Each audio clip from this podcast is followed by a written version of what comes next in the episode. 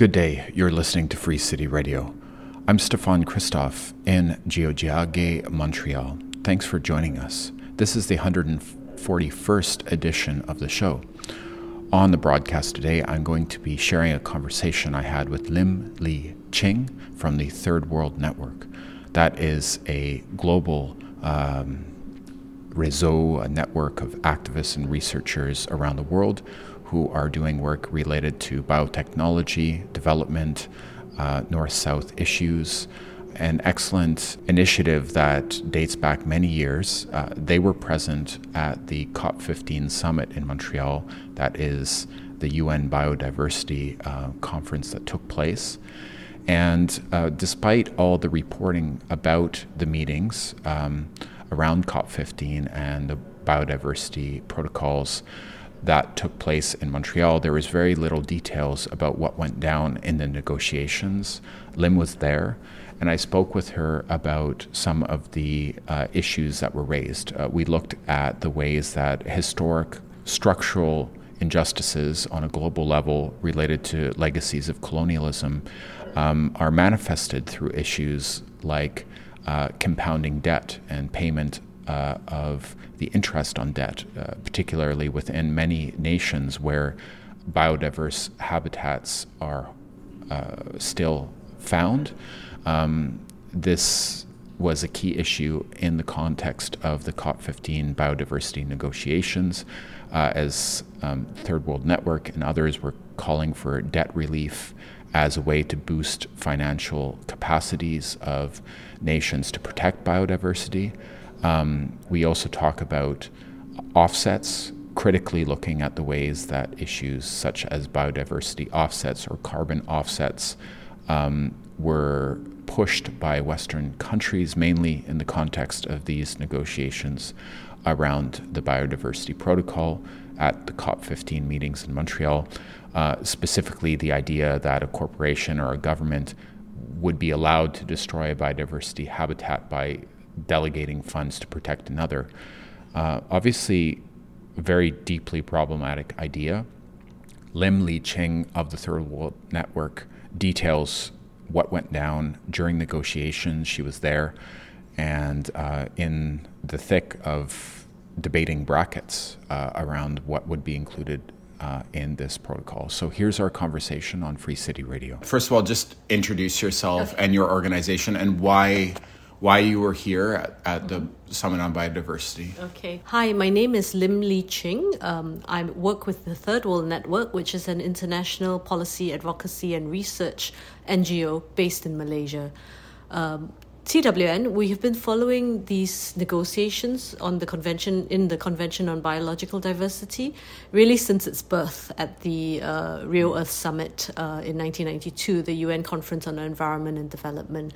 So we've been following the the talks uh, over the last 30 years. Um, That's a great uh, scope of time to really think about what's happened, and I, I you know seeing the demonstrations here and sort of the um, protests that talked about the link between colonial legacies of violence and the contemporary realities of climate injustice and the structural issues um, mm-hmm. internationally. I, I, know that on a fundamental level, a lot of the work you do is trying to look at this, but like in very specific terms in terms of the negotiations around the protocol. Can you maybe, for people, unfortunately, who might be following CBC, for example, there is very few examples of talking about the specifics. So, could you talk a little bit about some of the debates that you were involved in around this uh, protocol and how it speaks to these more global systemic issues?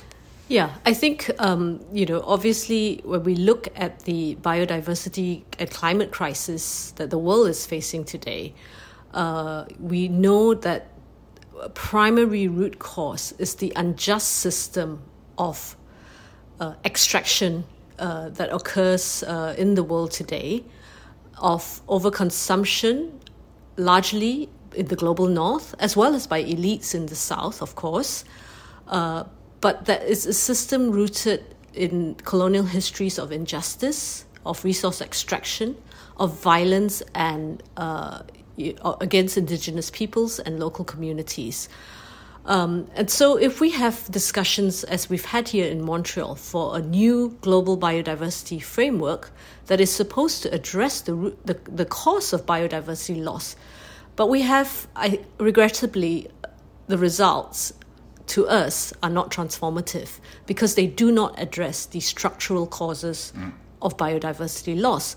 What they are addressing are many of the symptoms of biodiversity loss. And of course, while that helps, mm-hmm. and of course, there, there is at the moment um, good, strong language in the framework regarding rights rights of indigenous peoples and local communities, uh, gender equality, uh, recognizing the role of women, of youth, uh, particularly of uh, indigenous peoples, uh, in playing their role in conserving and sustainably using biodiversity.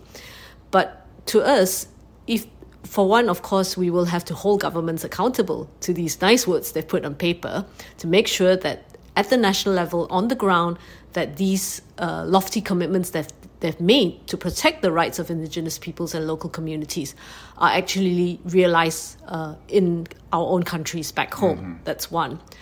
Secondly, a lot of the targets uh, in the global biodiversity framework as yet, um, we feel do not go far enough. Mm. They do not, for example, mm-hmm. put stringent regulation on mm-hmm. corporations, which are a major mm-hmm. profiteer of this system uh, of economic injustice. And thirdly, particularly in the target around financial resources, mm-hmm. we see an invitation mm-hmm. actually mm-hmm. to corporations through words that talk about leveraging private finance, mm-hmm. blended finance, opening the door to market based mechanisms such as biodiversity offsets and credits. This is just a, a door uh, to open the CBD uh, to these sorts of things. I mean, of course, these things are happening anyway, uh, but to have them written into the global biodiversity framework, uh, we feel is actually a rollback and uh, would make struggles on the ground even more difficult. So while we have some good language and, and we do celebrate uh, with our indigenous brothers and sisters for working so hard and getting this strong language on their rights into the global biodiversity framework, we fear that the structural issues, if not addressed, will actually undermine uh, this good work. Mm-hmm. You talk about doors to offsets and I think people might uh, make a connection, rightfully so, to carbon offsets, right? Can you just draw that out a little bit for, for why that is that problematic? And that was not focused on in the reporting about the negotiations in Montreal. So can you please uh, share a bit about that? Well, I think there's, you know, there's, um, in terms of offsets, of course, uh, people uh, may be more familiar with the carbon offsets and the carbon markets, as, as you've mentioned. Uh, and this is what we see coded actually in the term nature based solutions, which has made it into the global biodiversity framework. Uh, it's been qualified a little bit, uh, and there has been a strong pu- push from developed countries, particularly uh, yes, um, the Western, you know, developed countries, to say that this is going to help us. And nature-based solutions sounds nice, but it's actually, in our view, pretty poorly defined and could mean anything to anyone. There is a resolution uh, that was taken under the United Nations Environment Assembly, uh, which puts forth a definition which is very wide and still in our view, uncertain. But there's nothing that has been defined under this convention, the CBD. And the UNEA resolution actually sets up a process by which uh, more work should be done to clarify what this means. Yeah. So we feel it's not something that's ready to be imported wholesale into the Convention on Biological mm-hmm. Diversity. So right now we have language in the Global Biodiversity Framework and throughout uh, several decisions of um, the convention that talk about nature-based solutions and slash or ecosystem-based approaches. Mm-hmm. Um, the latter term has a much more uh, is much more defined. There's been a lot of work in the CBD on this and in other fora. uh, is understood uh, much better and clearer, and also you know would have um, the, the, the key thing is that we need to ensure that this does not affect uh, the peoples who stand to lose out from this, because what it basically means, firstly, in terms of carbon offsets, is that it allows the fossil fuel majors to get away with it, because they have this idea that they can compensate their existing emissions of fossil fuels by in the offset market, right? Mm-hmm. But first of all, we know that this is not possible because the only way to reduce emissions is to stop emitting. It's not to try and compensate it off by saying that nature will absorb all this carbon. Secondly, um, the the scientific for, basis for this is questionable. Mm-hmm because while nature, of course, and biodiversity plays a critical role mm-hmm. in absorbing carbon, the timescales are different, mm-hmm. right? Mm-hmm. You cannot compare the ge- geological carbon cycle with the terrestrial carbon cycle. What is emitted and is up in the atmosphere will remain into the in the atmosphere for hundreds and thousands, hundreds of thousands of years. Yeah. So, finally, we fear that because then this will depend then on land, right? We need the Correct. area to be able to absorb all this carbon. And the fact is that all the pledges that governments have made on land based carbon removals, uh, I've been involved in a recent report called the Land Gap Report, mm-hmm. which has made this calculation. And basically, the amount of land that's going to be needed uh, to actually absorb all this carbon that's in the atmosphere mm-hmm is way, way more than what we have available, right? So there's going to be a problem. Then there will Land be conflicts in terms of which lands, whose lands, what will be the impact of indigenous peoples and local communities uh, if all this land is set aside for carbon removals. Will they be dispossessed? Will they be kicked out of their lands and territories? Mm-hmm. Because we say, well, you know, Total you know, is, is, is going to plant trees in your land because they are trying to offset their continued fossil fuel emissions. So that's the carbon, mar- mm-hmm. um, the, the, the kind of the gist of it. So we also have this concept now that has unfortunately uh, got into the um, global biodiversity framework of biodiversity offsets and mm-hmm. credits, mm-hmm. which is basically also the idea that if we destroy nature in one place or an mm-hmm. ecosystem, in one place and species, we can somehow offset that by protecting it in another place. Now, of course, as we know, if we lose, if a species goes extinct, it goes extinct. You can't replace it with another species. If an ecosystem is destroyed, it's destroyed. Mm-hmm. So what we're trying, they're trying to do is to say that, well, if we protect another equivalent area somewhere else, then that's okay, and let's offset that and create perhaps market mechanisms uh, to deal with it and to trade in the credits, right? Mm-hmm. But again, we have the same issues because mm-hmm. they're land based. Mm-hmm. They will likely impact local communities and indigenous peoples. Mm-hmm. Um, and it's just really a failure. And we know that these market mechanisms do not work to actually stop biodiversity loss. Mm-hmm. Biodiversity offsets and credits are essentially based on the premise that it's okay to destroy biodiversity, so long as you can supposedly compensate for it elsewhere. So, this we feel is a wrong mindset, a wrong approach uh, to biodiversity loss, to halting biodiversity loss. I get the sense there's a lot of shape shifting happening in terms of, well, let's just say the corporate colonial monolith. And, you know, it's more complicated than that. But you talked about nature based solutions, for example or, you know, we right now we're in Canada where we have a prime minister who mentions a lot of rhetoric around indigenous rights and reconciliation, for example. Um, today is very different than, let's say, in the 1990s when a lot of colonial forces or you know oil and gas companies, you mentioned Total, for example, or BP, are using a lot of this language this is not very new, but I think in terms of trying to understand and decode what's actually going down at like a negotiation like what was happening in Montreal at COP15 biodiversity negotiations. Can you talk about the importance of of thinking critically about this trend we're seeing, about the use of these discourses to cover up, whether it's offsets, but also beyond that, just sort of um, the involved in this type of language. Just any reflections on coming to how do we come to terms with that when the language, you know, let's say all these corporations now in Canada or universities are doing land acknowledgements, but they're not addressing the colonial infrastructure, you know?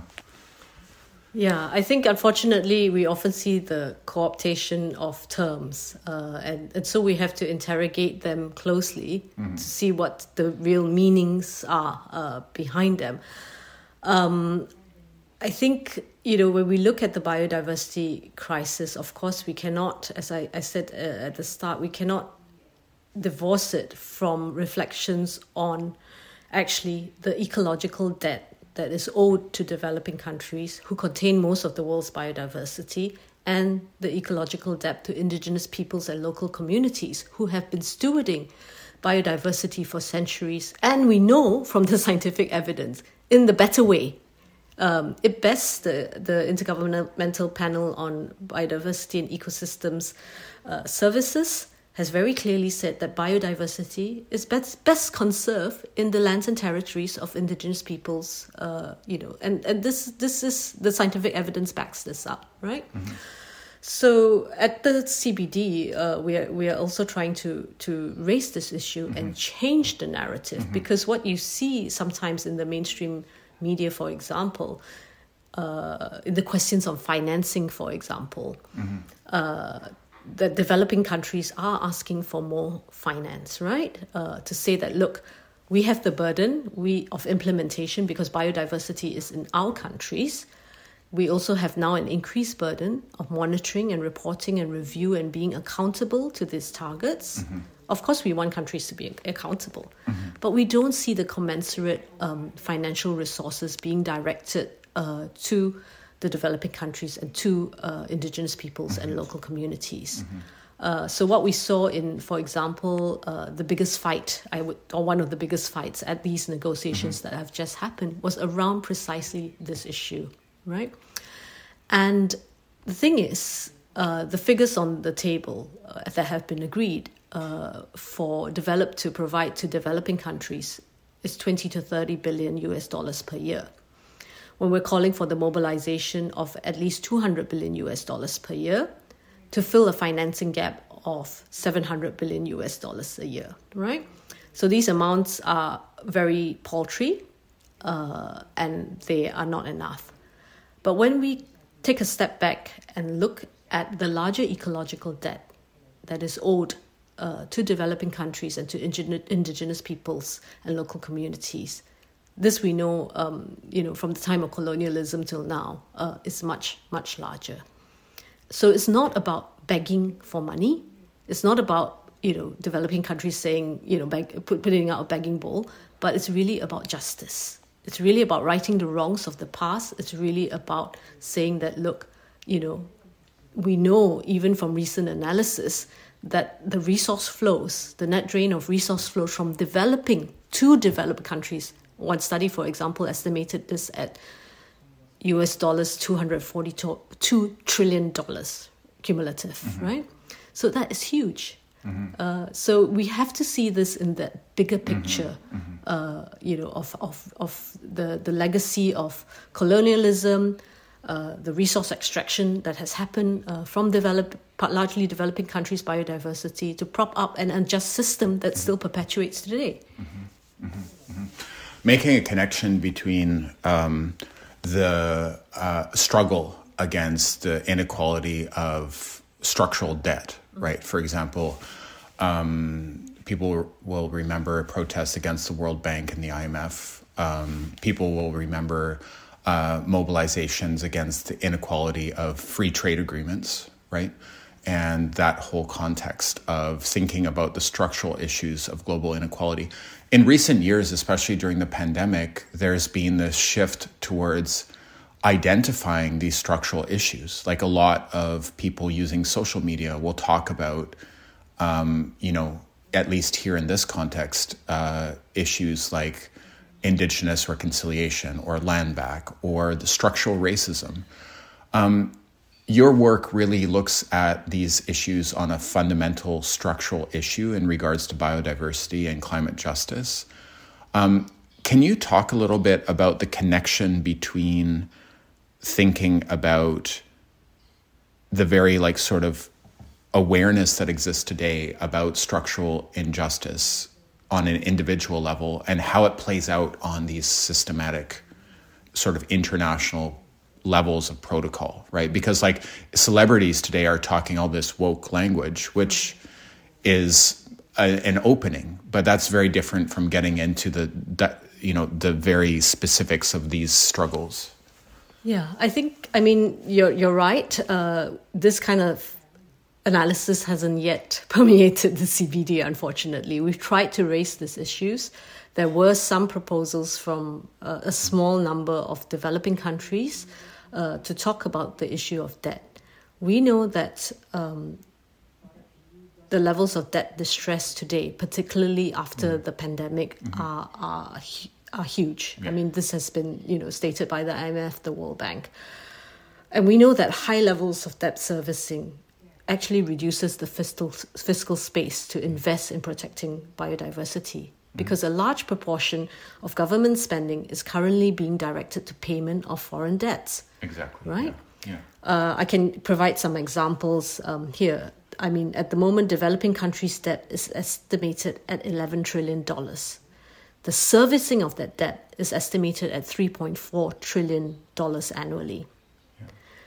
And recent um, estimates have said that in 2022, low income indebted nations' debt servicing, this is just the debt servicing, yeah. exceeds 170% of social spending on average, right? And in nations currently in debt default, um, that represents twice the budget allocation for social spending. Yeah. So we see that, you know, I mean, let alone biodiversity spending, sure, we're talking about health, about mm-hmm. uh, education, mm-hmm. about the services that, you know, the public mm-hmm. interest services that government, the public goods that governments are supposed to provide. So if debt, if the developing countries are drowning in debt, their hands are tied, yeah. they can't how can they invest in biodiversity mm-hmm. protection, right? Mm-hmm. So these are structural issues that need to be address. Mm-hmm. Um, and these conversations are, of course, happening in different fora, but we need to bring them into the CBD as well. Mm-hmm. We heard on the floor a couple of countries mention the issue of debt, but it hasn't made it into the text unfortunately. Mm. Because there could be, for example, and there was a, a, a, request to the executive secretary of the CBD to actually do a study uh, on the implications of debt and austerity yeah. because they're linked. Mm-hmm. Uh, on implementation mm-hmm. of the CBD, mm-hmm. unfortunately, that language was kicked out. You know, mm. there was also proposals, for example, to consider the issue of debt cancellation and the long-standing civil society call for a fair multilateral um, debt restructuring mechanism. Yeah. Right. Uh, and you may say, well, you know, what's this got to do with the CBD? Right? Because we are here, we are at the multilateral environmental uh, treaty. But the fact is that if these structural issues are not addressed mm-hmm. adequately, mm-hmm. then how are countries going to be able to to address um, biodiversity loss? Mm-hmm. And these these are obviously structural issues that are rooted in institutions that are colonial institutions. Um, just just to go back to the point about the IMF and the World Bank, I mean based in Washington, D.C.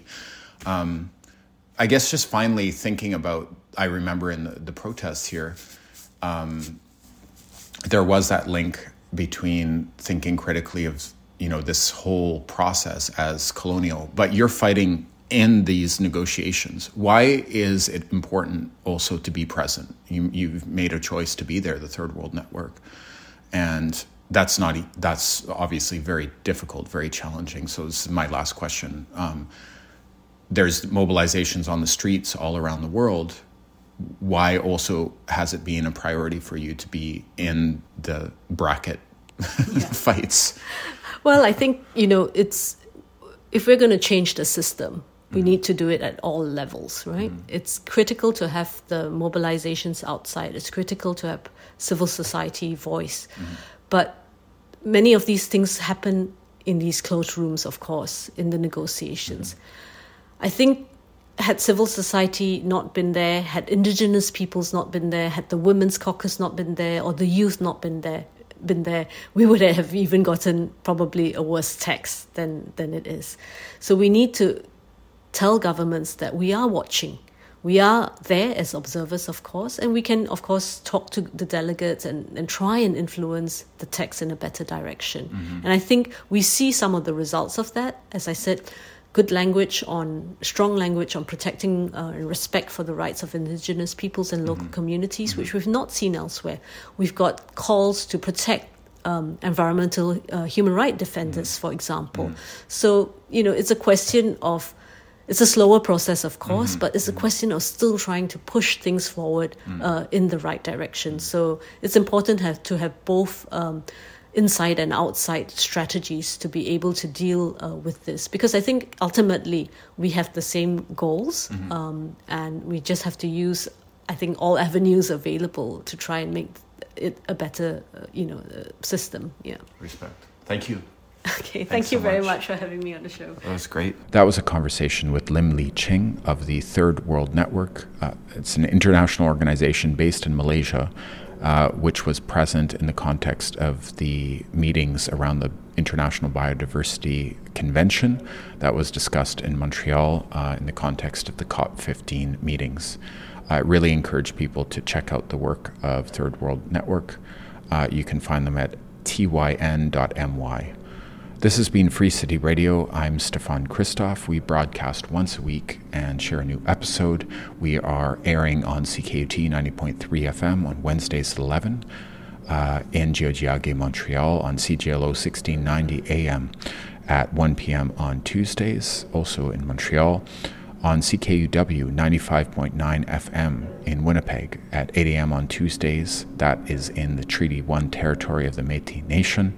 On CFRC 101.9 FM in Kingston, Ontario at 11:30 a.m. on Wednesdays and also on CFUV 101.9 FM on Wednesdays at 9 a.m. in Victoria, British Columbia.